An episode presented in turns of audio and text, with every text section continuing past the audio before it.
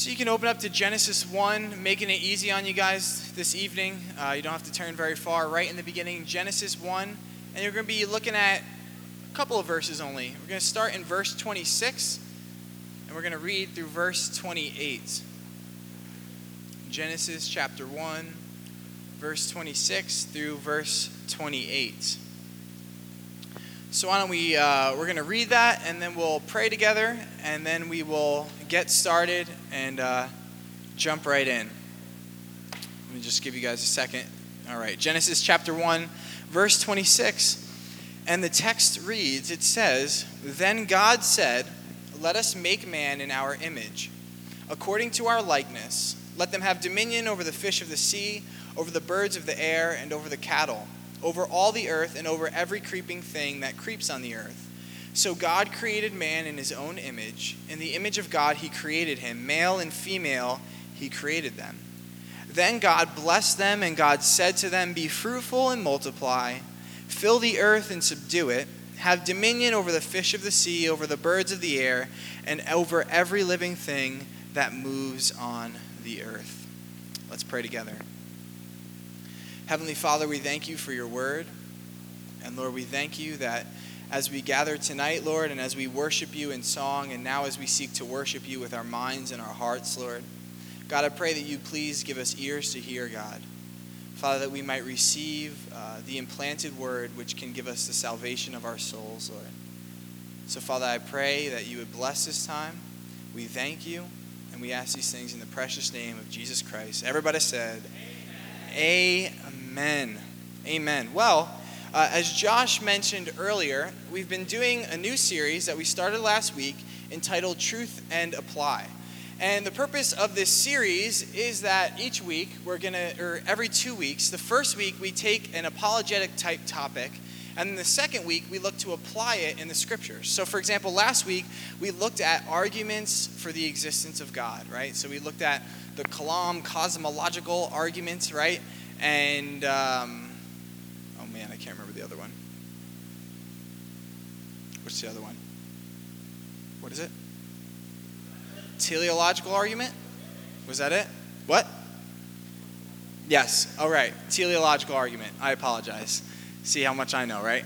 Uh, but this week, we're going to be looking to apply that by asking the question if God is indeed the divine designer of creation, what were we designed for? What is our purpose? Our meaning in life as human beings? And this is obviously a very deep question, right? A lot of people have sought to answer this philosophers, authors, songwriters, scientists, right? And uh, so I'm not going to um, act like I know everything, but I believe that uh, the Word of God has something to say about what we were designed and what we were created to do. And I think it's a fundamental question that all of us ask usually at some point in our life what purpose do I have? Why do I exist, right? And so uh, I just want to clear the air to make sure you guys, we're not going to be talking about specific calling tonight, right? So this isn't going to be a message on the will of God for your life specifically. It's not going to be a message on calling per se, but rather it's going to be looking at this understanding of if God, when God created us, what did he have in mind? What was he thinking when he made us? And what was his purpose for us. And so, as we begin to unfold this tonight and seek to answer this question, we're going to be looking at three things in particular. We're going to be looking at our purpose, our problem, and our solution. So, our purpose, what we were created for, our problem, what went wrong, and our solution. So, why don't we start off by looking at our purpose? And as we look right here at these verses that we've read, the first thing we're notice, we're going to notice two things that are linked to this idea of our purpose. And the first thing is who created us. And the second thing to understand is how and what were we created for. So let's begin by looking at this question of who created us. Because if, if you understand the starting point of where we came from, that has a lot of big implications for what you believe your purpose in life is.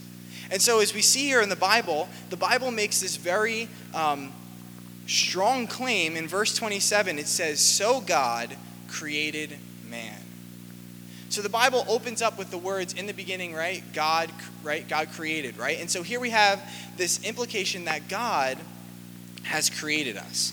And so immediately, this has big implications for how we understand our meaning and our purpose in life. Because if it's God who created us, then that means every single person in this room has an objective meaning to their life that exists outside of how they may feel, right? So when God created, He created creation and He put into the fabric of creation meaning and purpose. And so when we're thinking about meaning, if you have the starting point of God, that means that meaning in life is discoverable. It's something that can be discovered, it's something that can be known. So, a perfect illustration of this is think about like this. Let's imagine that you walk into Guitar Center, right? Or you guys ever been to Guitar Center, right? They got instruments everywhere, right? And let's say that you see a guy who has a guitar, and to the head of the guitar, he's strapped a mop, and he is just mopping the floors, right? Now, immediately, you would be very confused, right? You would ask yourself, what is this guy doing, right? Because you know that the person who created that guitar had a very specific purpose in mind when they created it. You knew that the person who created that guitar made a guitar to make music, not to clean floors. And you knew that it makes music through the strumming of the strings. And so when you see somebody who's mopping floors with it, you understand that something is wrong, right? That guitar is not fulfilling its meaning in life, right? Uh, quote unquote. And so, likewise, if it's true that God created us, then that means there is objective meaning to your life.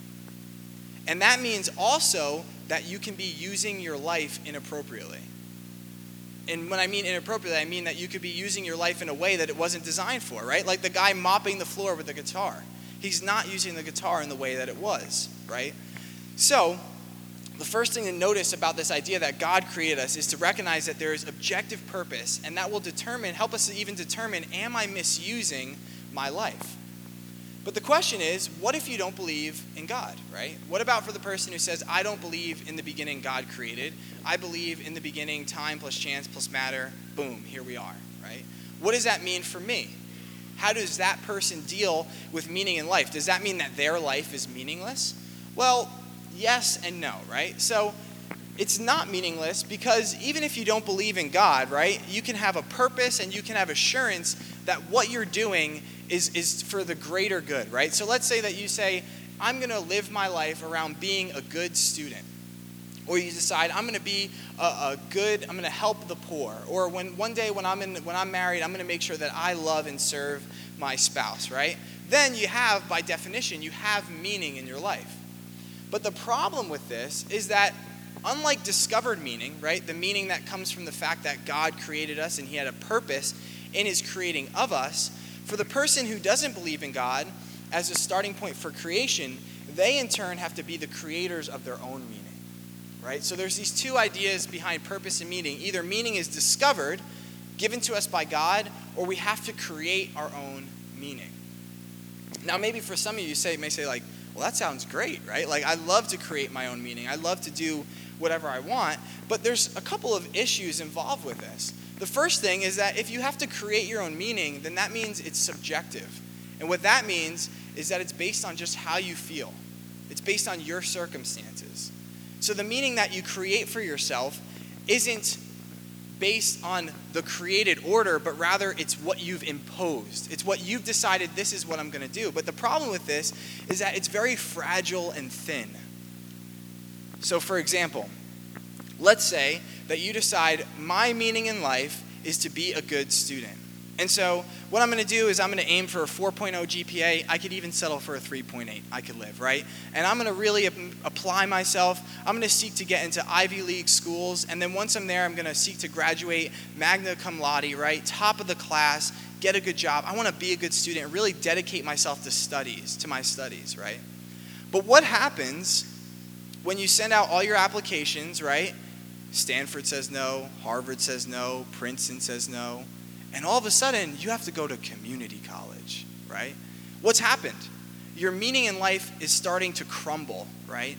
It's fragile because you said, I'm going to create my own meaning, but when trials come or suffering comes, your meaning begins to crumble, right? Or let's say, for example, you decide that, well, I want to live a life where I make enough money where, you know, I'll give money to the poor, but I also just want to be comfortable, right? I never want to have to worry about my money and where it's going to come from. Well, the reality is is that that's never really stable, right? People get laid off all the time, right? You're always hearing about the unemployment rate. Stock market crashes and all of a sudden all your assets gone like that, right? Or forget getting fired. What if you don't even get hired, right? And all of a sudden all your dreams have just been crushed. And so when you have a meaning in life that is, is based on how you feel and it's based on what you infuse into your understanding of the world, it's oftentimes susceptible to suffering. And so as Christians, when we understand our meaning in life, we look at it and we understand that it's wrapped up in God. We understand that for us, our purpose in life, our meaning in life is objective and it involves getting to know, become like, please, and ultimately be with God. And so when suffering enters into our circumstances, oftentimes it can actually enhance our meaning. It can actually create character, right? And draw us closer to the purpose that we were made for. And so as Christians, we understand that our meaning exists beyond the material. And when you have meaning that exists beyond the material, when you have meaning that is created and is by God and is discoverable, rather than created, it creates this secure foundation for it. So, in the first place, when we think about who made us, we understand as Christians that God is our starting point. And if it is He who created us, then we have a meaning in life that's durable, right? It can withstand suffering because it transcends suffering. It goes above and beyond the material world, it goes above and beyond our circumstances. But the second thing that we have to understand that's linked to this, right? So, understanding for our purpose in life is understanding as well how and why, I'm sorry, how and what we were created for. How and what we were created for. So, verse 27, it says, So God created man in his own image. In the image of God, he created him. Male and female, he created him. And so, the fact that God created us in the first place, it means that we have embedded purpose, objective purpose to our lives. But when we start to understand the idea that we've been made in the image of God, then we start to understand what that purpose is, right? So the fact that God created us means that there is purpose, but the fact that we're made in the image of God starts to show us what the purpose actually is, the substance of the purpose of our lives. And before we go on to look at that, I think it's very important to point out that this idea of God making us in his image is a very unique concept. So, God does not speak this way about any other thing that he created. He did not tell the animals that they were made in his image. He did not tell, you know, anything else, but even the angels weren't created in his image. But we, humans, were made in the image of God. And so, what that means is that right from the start, you and I have a unique and special dignity before the eyes of God. And in a world where a lot of people are always labeling a lot of different things that rear their ugly heads, things like racism and prejudice, right? Or people uh, looking down on those who have disabilities, all these different things. The Bible starts with the starting point and says, You are made in the image of God, and therefore, you are unique and you are valuable regardless of what society may say. And this has profound implications for the way that we understand social justice, the way that we understand our rights, right? Human rights. Where did that come from? Right? If you if you believe that that God did not create the world, then human rights is a pointless concept. Right? Because how did we come to be? Through the survival of the fittest. Nature is red in tooth and claw. Right? As one philosopher says, we descended from apes, therefore love one another. Right? He's joking because it doesn't make sense, right? It only makes sense if you're made in the image of God. And when you're made in the image of God, it has profound implications for how we love and serve one another. So already we see there's this glimmer of hope for purposefulness, right? Because you have a starting point that you're made in God's image. And so immediately you've been infused with unique and special dignity. But as we're going to see here, being made in the image of God also shows us how we are to live and the purpose for which we are to made. And that purpose is twofold. Being made in the image of God means that we were made for relationship and we were made for reflection. We were made for relationship and we were made for reflection. So let's look at those two things in turn. The first thing is the concept that we were made for relationship. If you notice in verse 26, it says, God speaking, he says, Let us make man in our image, according to our likeness. So it uses, God doesn't say, Let me make man according to my image, but he says, according to our image, right? In our likeness. And what this is pointing out is that God is inherently relational. So as Christians, we believe in the Trinity one God, three persons. And what that means is that from eternity, God existed in relationship. And when God created, He didn't create out of power, but He created out of love. Because He didn't need anything, He had perfect relationship between God the Father, God the Son, and God the Holy Spirit. And so there's this relationship, and out of that comes us. And so we see right here in Genesis 20 in 126 that God is inherently relational. And so if we are images of God, that means that we too are inherently relational beings. And you see this reiterated. Look in verse 27. It says, God created man in his own image, right? And it says, male and female, he created him. God created two to be in relationship, right? To, com- to con- complement one another, right? Each equal in value, equal in dignity, given different roles, that by those different roles they may glorify God in their respective ways. But it shows here that we are made for relationship. We were created to be in relationship with God and relationship with other people. And now we understand that this is this isn't just something that's abstract, right? It's not just some big theological principle, but rather it's very um, practical. So if you look in two in chapter two in verse 19, in verse um, I'm sorry, yeah, in verse 19, it says, Out of the ground the Lord God formed every beast of the field, every bird of the air, and he brought them to Adam to see what he would call them. What that's saying is that God brought the animals to Adam and he said, All right, what are you going to name them? And it was an activity that they took part in together. God was relational. He didn't just set the world in motion and turn around, but he was a personal God, right?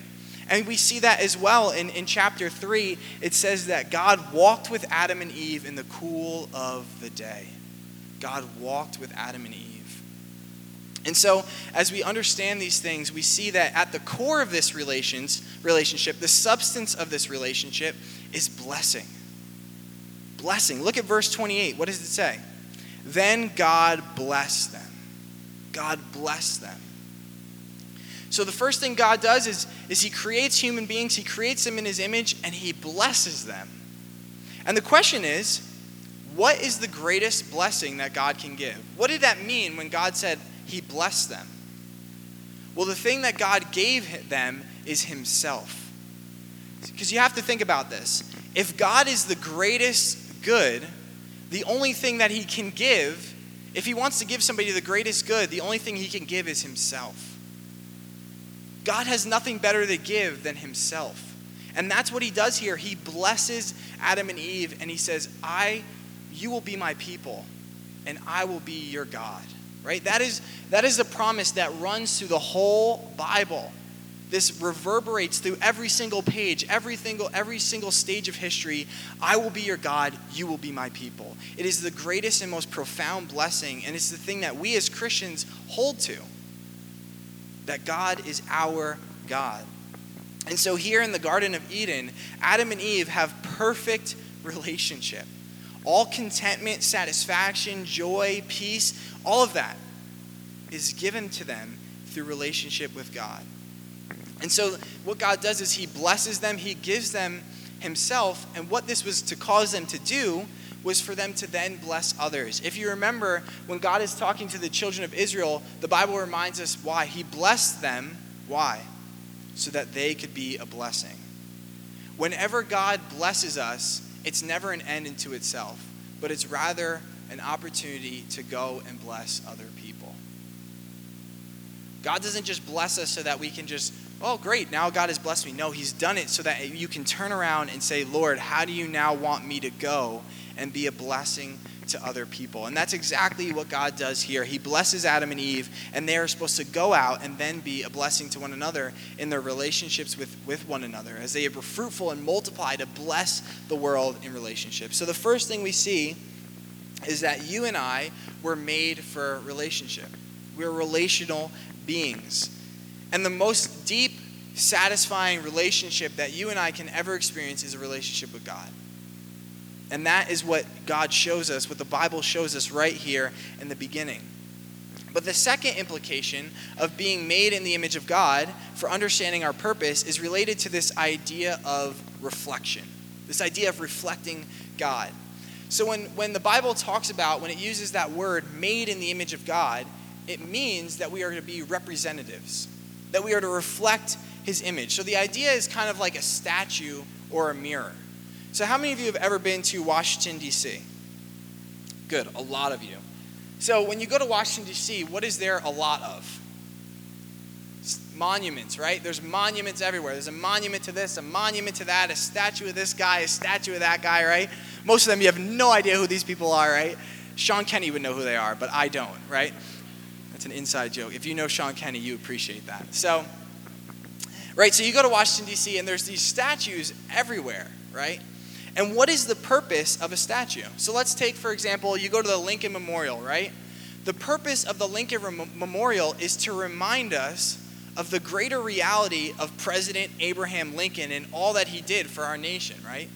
President Lincoln, you remember during the, you know, he signed, um, I'm probably, actually, I'm not even going to say anything historical because I'm probably wrong and Sean will find out and he will rebuke me in love. So, Abraham Lincoln, I know he was a president. I know he was known as Honest Abe, right? During the Civil War and uh, Emancipation Proclamation, right?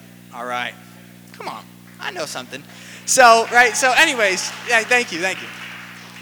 I digress. Anyways, the purpose of the, Abra- uh, the, purpose of the uh, Lincoln Monument is to give an image, a representation of Abraham Lincoln, so that all who look at that statue are reminded of the greater reality of that president and what he accomplished as a president. And so when you see statue, when you see images, they're intended to remind you of a greater reality. And so the first thing as we understand this idea of being made in the image of God, it's almost as if God, right? You know, you say what would you think of a person if they put 7 billion statues of themselves all over the world. You would think that they would want you to know about them, right? And so that's the idea. God has placed humanity on the earth to be little monuments that are to remind the created order of the greater reality of God.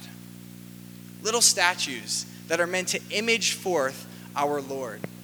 And so he is the end, right? He is the greater reality. Like no one looks at the statue of Abraham Lincoln and just appreciates it for a statue. It's supposed to remind you of the man. It's supposed to remind you of the accomplishments of the of the real breathing living individual. And so likewise our lives are to be statues that remind other people of who God is. And so how do you be a good statue? How do you be a monument for Christ, right? The answer is that you show people how glorious He is and how satisfied you are by Him, right? And so when people look at your life and they see that you are happy because you've placed your happiness in knowing God, people in turn will look and say, Who is this God that these people are representing? You're imaging forth, you're being a statue to the glory of God. And as people realize, what is, what is this, this statue's source of joy, their source of peace? And, and then in turn, they look and they're reminded of the greater reality of God. And so you have to ask yourself, what if, if you are bored with God, what kind of monument is that? Right? If you are if you're the type of person who just doesn't really care, and yet you've been stamped with the image of God, what are you telling people about who God is? If you're disinterested in his word and have really no regard for, for his glory, what is that? What kind of image is that putting forth? It's a good question to ask yourself. What image am I representing? Is my life a statue that God would look at, and it would be a representation of the greater reality. But the second idea is the idea of a mirror, right? And so, what also God is saying is He's saying here, I created you so that you would reflect my glory, right? That you would reflect my glory, my goodness, my love, and my character to all the world like a mirror. Right, so the image is imagine a mirror, it's pointed up to the sun at a 45 degree angle. The sun hits it and it spreads out the radiance of that sun, right? And likewise, God is saying, You, being created in my image, are supposed to turn the mirror of your soul towards me. And as you reflect me, you then are able to go out into the world and bring goodness and bring flourishing. And so if we're gonna if we're gonna reflect God, we have to ask ourselves, what is God like? And the good news is as we look at Genesis 1, the book of beginnings, right, you start to see the character of God we see from Genesis 1 that God was wise and that in his plans when he was when he was uh, creating he did it with precision. Everything was done excellently.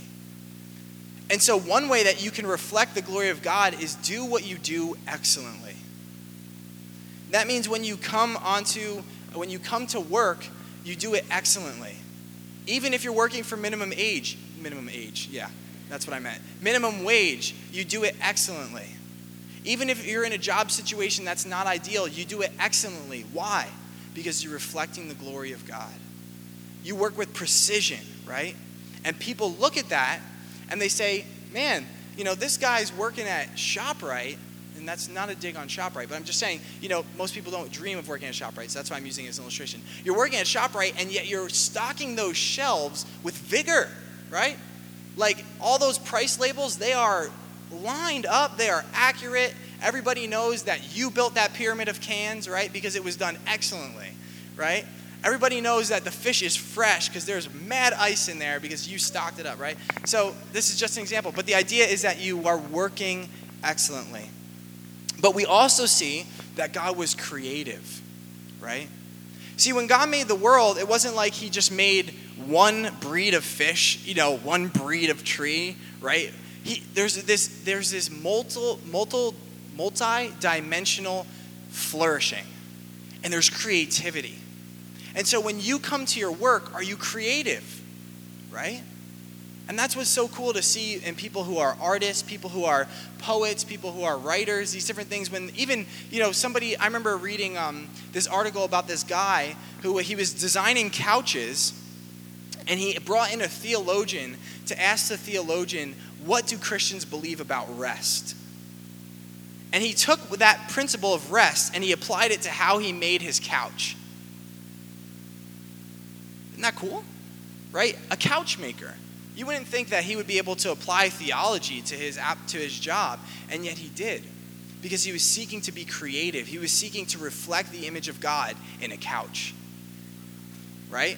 And so that people would know and they'd sit on this couch and, be, and feel so rested that they would ask themselves, my goodness, this couch is restful. Who made this? And he would be able to say, I believe in the God of the Sabbath, who in six days he created, and in the seventh he rested. Right? How cool would that be? And so you infuse creativity into your work. You work with excellence regardless of where you are. You know, this could apply to something like school, right? All of us, ah, oh, school, right? It's hard. You know, I just finished my semester and it's challenging. And God's saying, I want you to work excellent in that. Because when you do, you're actually reflecting me. And what that does is it transforms the way that you view the things that you do. Because all of a sudden, things that were once mundane are infused with purpose and meaning because you're reflecting God in doing them. And in so doing, you're actually glorifying Him, which is epic, right? So, what else do we see? Well, we also see that what God created was good. Right? At the end of everything that God creates, He always says, and it was good, and it was good, and it was good, and it was good, right? What's the only thing that was not good? That man was alone. And so He gave him a mate, and there you have relationship, right? And so the principle that we could take away from that is, is what you are setting your hands to good. Prime example is the internet, right? The internet is one of those things where it's, it's neutral, right? It's not inherently bad, it's not inherently good, right? But there's people who use the internet for terrible things, right? They use it, my dad was watching the news and there was this thing where you could literally order heroin through the internet and it's like untraceable, right? So people are using the internet to spread death. You think about the pornography industry, billions and billions of dollars, women who are trafficked and treated like trash so that people can feel one sense of that's wicked. But on the other hand, the internet can be used for wonderful things, right? Think about how many podcasts you have access to, how many sermons you can listen to, how many articles you can read, how you can show people art, you can create videos and get it out to the whole world, how we can do something like a leap in the dark and make a video and let millions of people potentially know about the gospel. You can use it to be to create good. And so you have to ask yourself is what am is what I'm doing good? Because if what you're doing is not life-giving, it's not reflecting the giver of life. Am I using the materials that God has given to create things that are good? Because when He created, He created things that were good. What else do we see? We see also that He showed love and goodwill in blessing Adam and Eve. And so, likewise, as we already mentioned, we are called to show blessing to other people. Are your relationships life giving? Are you seeking to bless other people? Or are you seeking to take from other people? Because God did not create so that He could take, He created so that He could bless. God doesn't need anything. And yet He created out of overflow that we might be joined into this dance of love, right? Beautiful. So there's lots of lots of implications when we understand that we are called to reflect the image of God. And those were just a few. And there's many more that we could talk about. But in all of this, we understand that God made us so that as our souls are toward, turned towards him like a mirror turned towards the sun, his glory would be reflected into us and shine forth in the world and bring flourishing and bring life. And so when we talk about being made in the image of God, it's not just a human attribute, it's a calling, right? It's a mission that we're given to go to the world and live for the world. It's not us against the world, it's us for the world. God created us and He said, This is good, now go and subdue it. You've been stamped with my image, now go stamp my image on everything else so that all the world will be covered in a coat of my glory. But are we doing that, or are we just running into the hole and hiding and saying, like, oh, the world's bad? Or are we just giving into it and saying, I'll just be a part of it? And so you become a part of the culture of death, or you try to keep yourself in this little bubble and you don't spread the life that you were called to live. But rather, God says, I've planted my image on you, now go and reflect it. Bring flourishing, bring life. And so, I just want to kind of get a little more practical because what does it mean to glorify God? We've given some examples, right? And it's clear that the Bible is very clear that this is our purpose. In Isaiah 43, verses 6 and 7, God speaking through the prophet Isaiah, he says, Thus says the Lord, Bring my sons from afar and my daughters from the ends of the earth, everyone who is called by my name, whom I have created for my glory. I have formed him. Yes, I have made him. God made us. Why? So that we would glorify Him. And when He did that, He wanted us to incorporate that into every aspect of our life. Remember what Paul said in 1 Corinthians? He says, whether you eat, whether you drink, whatever you do, what? Do all to the glory of God. Everything. From the smallest things like eating and drinking to preaching a sermon, bring glory to God's name. So, what does that mean? Well, in a sense, to glorify God is to magnify God. So there's a pastor by the name of John Piper, and he uses this illustration of a telescope. So, a telescope, what it does is it looks out into the galaxy and it takes something like the Milky Way, which is so vast and so grand and so far away from us, and it brings it so that you can see it, right? Likewise, you and I are called to magnify the name of God. God's this great, grand reality. Who can ever depict God? And yet, God is saying, let your life be a telescope so that when people look at you, it's as if they're looking at the Milky Way. When they look at you, they're seeing a lens to God's glory. Isn't that amazing that you get to be a lens to the glory of God? And so we were created to live in such a way so that when people look at our lives, what they see is they see the greatness, they see the grandness, they see the beauty of God, and they, they worship Him. Right? Matthew 5:16, "Let your light so shine before men that they may see your good works and glorify your Father in heaven." That people would look at your life and see God.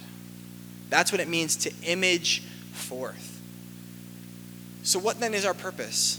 What is the chief end of man, right? The Westminster Catechism, the answer of the churches throughout the age is that the chief end of man is to glorify God and to enjoy him forever. That's what you were made for.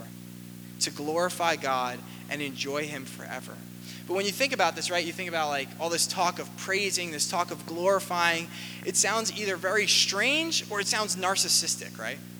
As if God is saying, like, glorify me, because if you don't, I'll be very sad, right? As if God needs us. Like, my people must glorify me. You must, but that's not the idea, right? So, what, is, what are we talking about when we understand making God glorious, when we, when we are thinking about bringing glory to God's name. Well, C.S. Lewis, he wrote in, in a book, he wrote this wonderful chapter called A Word About Praising. And in that chapter, right, because C.S. Lewis had this problem, he said, as I was reading the Psalms, I noticed all these, these instances where the psalmist is saying, Praise the Lord, let everything that is breath give glory to his name. And he just felt like, isn't it a little like weird that God's like, come on, everybody, glorify me, you know, praise. Like if anybody did that, we think they're we think they're full of themselves or they're a lunatic, right? But why can God do that? What is, what is what's going on there? Well, what C.S. Lewis points out is that when we think about praising and we think about giving glory, oftentimes what we're thinking about is we're thinking about compliment, we're thinking about approval, we're thinking about giving honor, right? And that's what we think about, right? When somebody says, give me glory, we're thinking they're saying, compliment me, which is strange, right? No one, no one should do that. So why would God do that, right? But what he began, began to realize was that really all enjoyment spontaneously overflows with praise. And he goes to point out that the world is full of this, right? So you have people who are in love. What are they doing? They're singing the praises of the person that they love, right?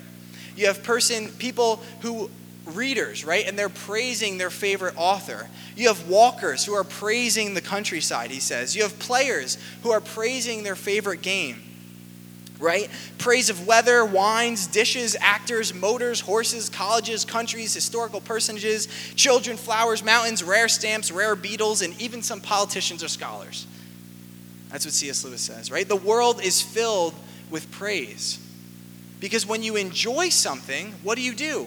You praise it. And so, what C.S. Lewis is, is making the point is that praise is almost the inner health of the soul made audible.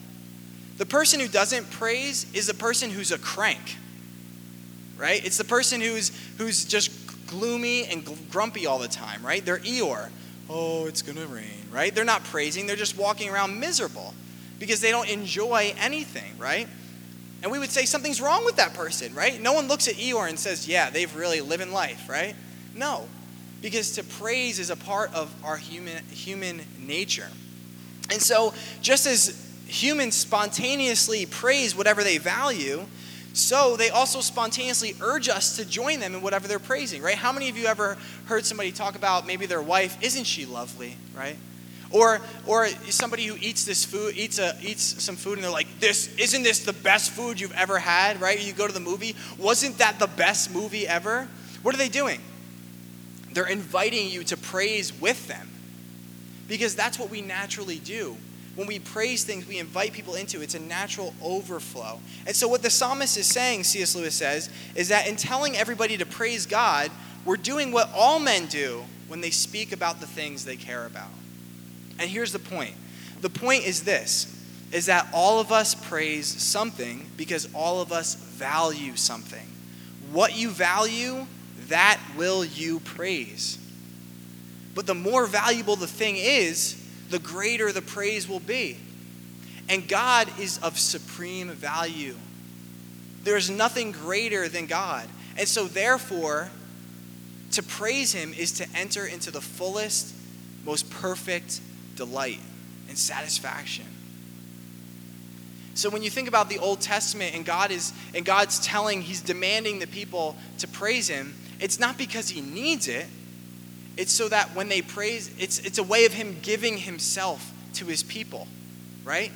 When God gave his people sacrifices, it wasn't because he needed the, the blood of goats. No. He's God. It was so that in that he could meet with the people. It's so that he can communicate himself to them. And so when God is calling us to praise him, when God is calling us to glorify him, C.S. Lewis concludes and he says, to fully fully to enjoy is to glorify. In commanding us to glorify him, God is inviting us to enjoy him. That's what it means to glorify God. You glorify God by enjoying God.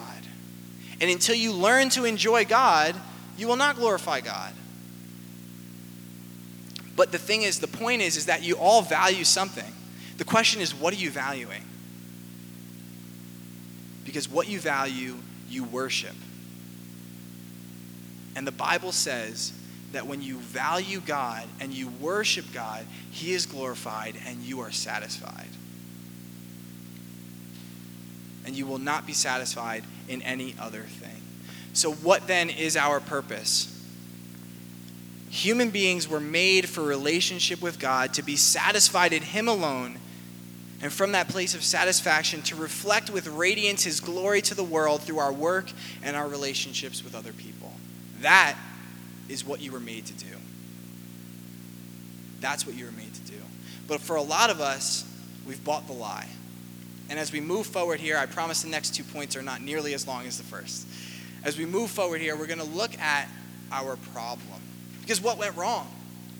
Because clearly, most of us, when we hear this, maybe we understand it conceptually, but we're, we're like, I don't know, I, I don't experience that, I don't live that. What went wrong? Well, Genesis 3, only two chapters later, the serpent comes in, and what happens is, is he convinces Adam and Eve that their image is more beautiful than God's image. That's the lie. The lie of Satan, the lie of, of, the, of our enemy, is that you don't need to reflect God's glory. You can produce your own glory. See, God just wants you to reflect His glory, but who needs it? You're beautiful in yourself. Look at you. You don't need God. And what happened in the garden is that Adam and Eve were convinced that they could be beautiful without God, apart from God. But the problem is, is it, it won't work. Why? Because the fact that we are made in the image of God means that we are dependent creatures. Think about it. If you have a mirror, a mirror cannot generate its own light. A mirror needs some source to give it light for it to reflect. If there's no light, there's no reflection. And likewise, for us as human beings, we were made in the image, we were made to reflect. And so if we're not going to reflect God, we're going to have to reflect something. And so the story of the garden is that Adam and Eve turned from God and they said, "All right, well we're to we can be satisfied with our own beauty." But what they realized was that it wasn't enough. They were going to need something to give their life meaning. See, the word glory, it literally means weightiness, meaning, beauty. And if Adam and Eve weren't going to receive their glory from God, they were going to have to look to something else. And so some people, maybe you've heard somebody say, well, I don't really care what people think about me. Lies. Liar. Nobody doesn't care what people think about them, right? It's, it's the very reason, right? As one, as one songwriter said, he said, I think it's true that we all live and die through everyone else's eyes. I think it's true that we all live and die through everyone else's eyes. It's true. It's why when you're with your friends, you try to be funny. Why? Because you want them to like you right? It's why when you put a picture on Instagram, you text your friends and you say, hey, I posted a picture, go like it. Why? Because you want the number to go up, right? It's the same reason why you check Instagram and when the number doesn't reach a certain point, you delete the picture. Why?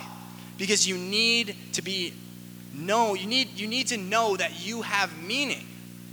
Nobody doesn't care what people think. And if you don't care at all what people think, you know what we call that? A sociopath, right? Not now. Sociopaths are people, psychopath. Thank you, Alex.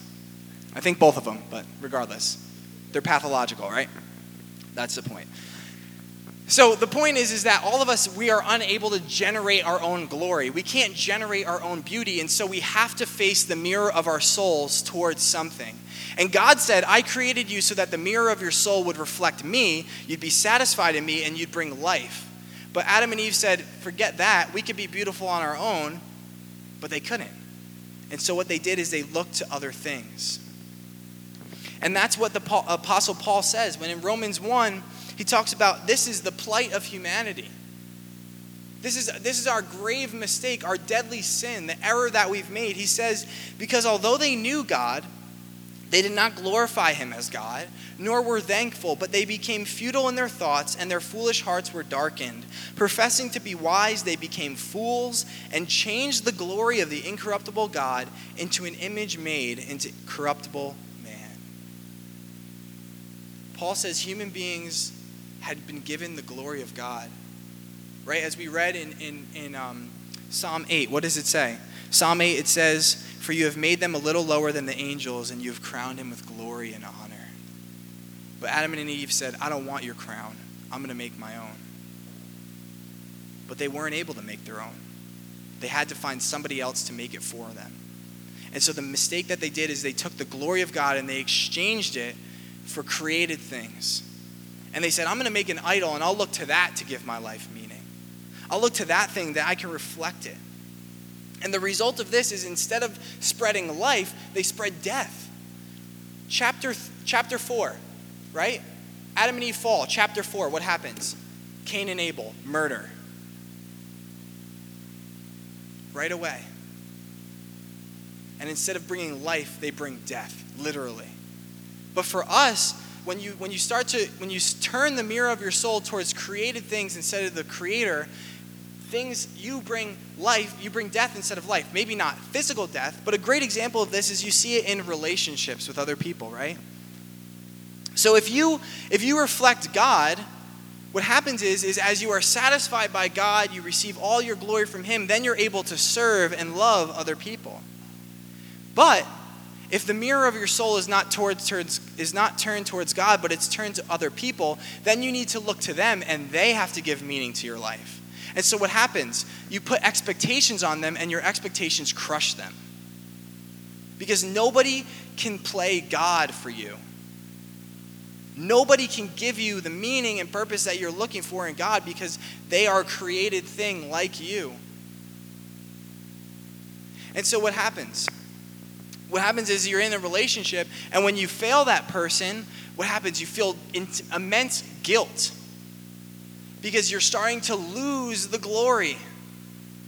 You fail them, and, you're, and then you have fear because you're afraid that they're going to leave you because now you failed them. Right? And then when somebody comes and they threaten that relationship, right? Or perhaps they fail you, you become angry because they're not living up to your expectations because you need them to give your life meaning. And so what happened?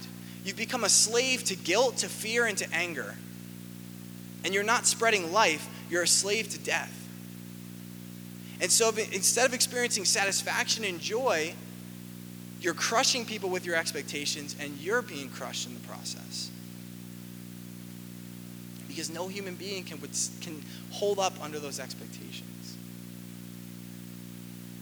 And so this can happen with anything, right? You can look to your academic record. It can be love, it can be success, material comfort, even animals, right? People do this with animals, right? Status, even morality. You could tell yourself, I'm going to be such a good person. And when you fail, you're filled with guilt because you don't understand grace. When you see somebody who criticizes you, you become angry because you feel like, no, I'm good and you're always afraid because what if people find out I'm not who I really am? And so you're a slave. You're not free. You're not living out and fulfilling the purpose for which you were created. See, you have to understand that when God created Adam and Eve, when He established the garden, He was bringing forth what the Bible calls shalom. It's this very holistic and wonderful understanding, under a view of creation. There's a, a theologian by the name of Cornelius Plantinga, and he defines, defines shalom like this. He says, In the Bible, shalom means universal flourishing, wholeness, and delight. A rich state of affairs in which natural needs are satisfied and natural gifts fruitfully employed, a state of affairs that inspires joyful wonder as its creator and savior opens doors and welcomes the creatures in whom he delights. Shalom, in other words, is the way things ought to be.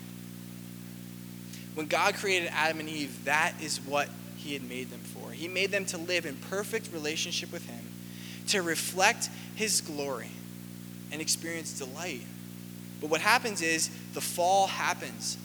And what happens is, is shalom is lost, sin enters the world, and humanity turns in on itself and starts to seek its glory from things that are not glorious. Things that do not possess weight, things that do not possess meaning. And so Plantinga, he goes on and he describes the nature of this sin. He says God hates sin not just because it violates his law, but more substantively because it violates shalom. Sin interferes with the way things are supposed to be. Sin offends God not only because it bereaves or assaults God directly as irreverence or blasphemy, but also because it bereaves and assaults what God has made. What sin is, it's, it's taking what God has made and instead of using it to reflect His name and build His kingdom, we start to build our own little kingdom and we say, I'm going to make my name great, right? Is that not what happened with the Tower of Babel? The people come together and they say, let us make a name for ourselves. But they can't just make a name for themselves. They need a tower, right? Because they need something to say, this, this will give me glory. This will represent my name. And God says, enough of your tower. Crushes the tower and he says to Abraham, I will make your name great. And so you see this battle between the world and between God where man is saying, I will be great, I will have glory, I will have meaning. And so it looks to the created order, it looks to idols, and it looks to things to say, Give me meaning. And God says, You fools. I wanted to make your name great. You were made to reflect me.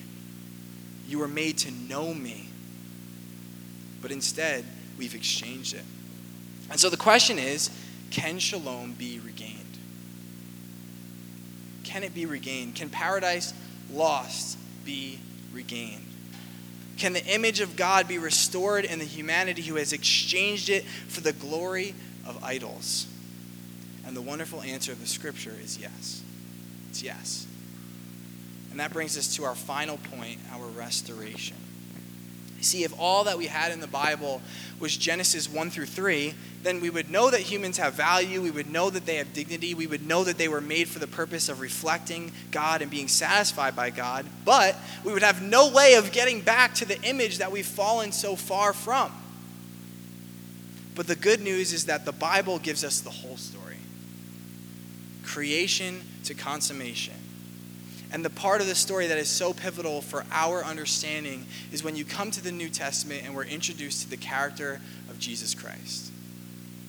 And the Bible tells us in Colossians 1:15 that Jesus Christ is the image of the invisible God.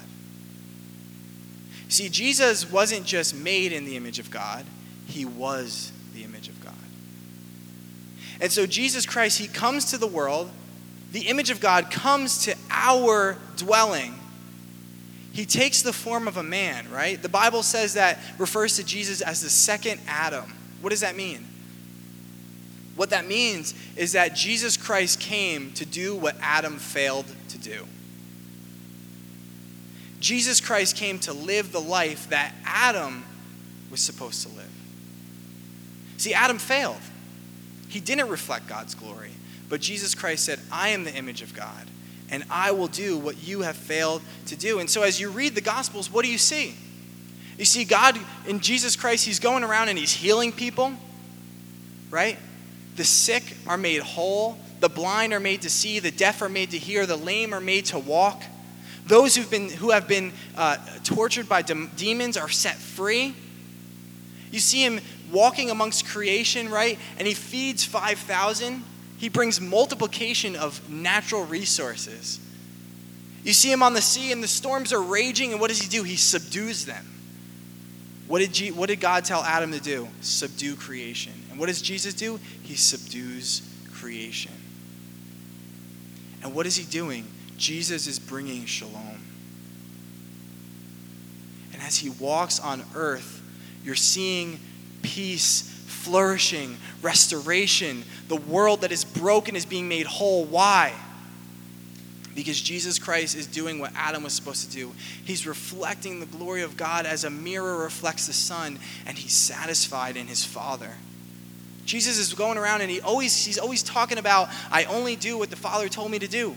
He's always going off and he's praying, right? Why? Because he understands that he was made for relationship and he was made to reflect. Because that's what humans were created to do. And so, as the second Adam, he's doing what we are supposed to do. He's restoring the shalom that has been lost. Eden is being open to us, but something happens. What happens? He's living the life that we should live, and instead of being welcomed into the Father's delight, he's trampled on. He's rejected and he's despised by men. He's crucified. Why? For you and for me. For you and for me. Jesus Christ, he goes to the cross and he's crucified so that the broken image of God in us can be remade, forgiven, and restored. And so when you look and you see that, something begins to happen. Because as, as humans, we fail to fulfill our purpose. We've worshiped things that are not God. And there's consequences to that. There are consequences to that, real consequences. And so Jesus comes and not only does he live the life we're supposed to live, but he dies the death we should have died. Because God can't just restore shalom until justice has been served. And instead of justice coming upon us, Jesus says, In your place, condemned, I stood. I, the image of God, trampled upon because you went around and you've trampled on my image. And so when you look at the death and the resurrection of Christ, at the center of it is restoration. At the center of the death and resurrection of Christ is the promise and the power to restore the image of God that we have allowed to become broken, twisted, and marred in us. That's what the cross and the resurrection is about. It's about restoration. And as you begin to understand that, as you start to realize, I have been looking for things to give me meaning and glory and beauty that never could. And instead, you look at the cross and you see Jesus Christ did that for me. Something happens. The mirror of your soul is turned about face and it returns to its proper position and it's able to once more reflect the glory of God. And the image that's been marred and broken can be restored. And so now, as we live, our souls are transfixed on Christ. And we're being transformed. And we're able to go once more into the world and bring flourishing and bring the goodness of God. That's why Paul, he says in 2 Corinthians 3.18, he says, But we all with unveiled face, beholding as in a mirror the glory of the Lord, are being transformed into the same image from glory to glory, just as by the Spirit of the Lord. I love John Piper, he says that beholding is becoming. And as you behold the glory of God in the face of Jesus Christ, you are becoming the image of God once more. The mirror is restored. And so now you can reflect the glory of God. And so Jesus Christ, he comes, he restores the broken image so that the mirror of our souls may be angled to him and reflect once more the true image of the God of God that he intended for us in the garden. And in so doing, we become truly human. Do you understand that? You see, sin, what sin does is it dehumanizes you. It strips you of what it means to be human. Do you remember that story where Jesus tells the story of the rich man and Lazarus? The rich man doesn't even have a name. He's called the rich man. Why? Because he turned the mirror of his, he spent his whole life pointing the mirror of his soul on riches. And as a result, he was stripped of everything of his humanity and he just became the rich man. But Jesus Christ came so that you could be a genuine human being. To follow God, to reflect God, is to be human. It's what you were made for. So, what is the chief end of man? To glorify God and to enjoy Him forever. Let's pray. Our Father, we repent because, Lord, we have not lived in the way that you've created us to live. Lord, so easily we turn our souls towards things that promise to give us glory, but instead leave us enslaved and dehumanized. But God, we thank you for your Son, Jesus Christ, the second Adam, the image of God, who came and lived the life we should have lived and died the death that we should have died, who was trampled upon in death, but in his resurrection brought restoration, perfect, beautiful restoration, that the image of God in us might be healed. So, Lord, I pray for each one of my brothers and sisters here tonight. God, I pray that they would catch a glimpse of that vision, that they would turn their souls to you and that we would learn to reflect you in our schools, in our families, in our jobs, in our relationships, that all the world would look at our lives and know that there is a God in heaven, that they would see our good works and glorify your name, that they too may be satisfied in you. God, teach us to glorify you by enjoying you. Show us what that means, we pray. And we ask it in the name of your Son, Jesus Christ. And everybody said, Amen.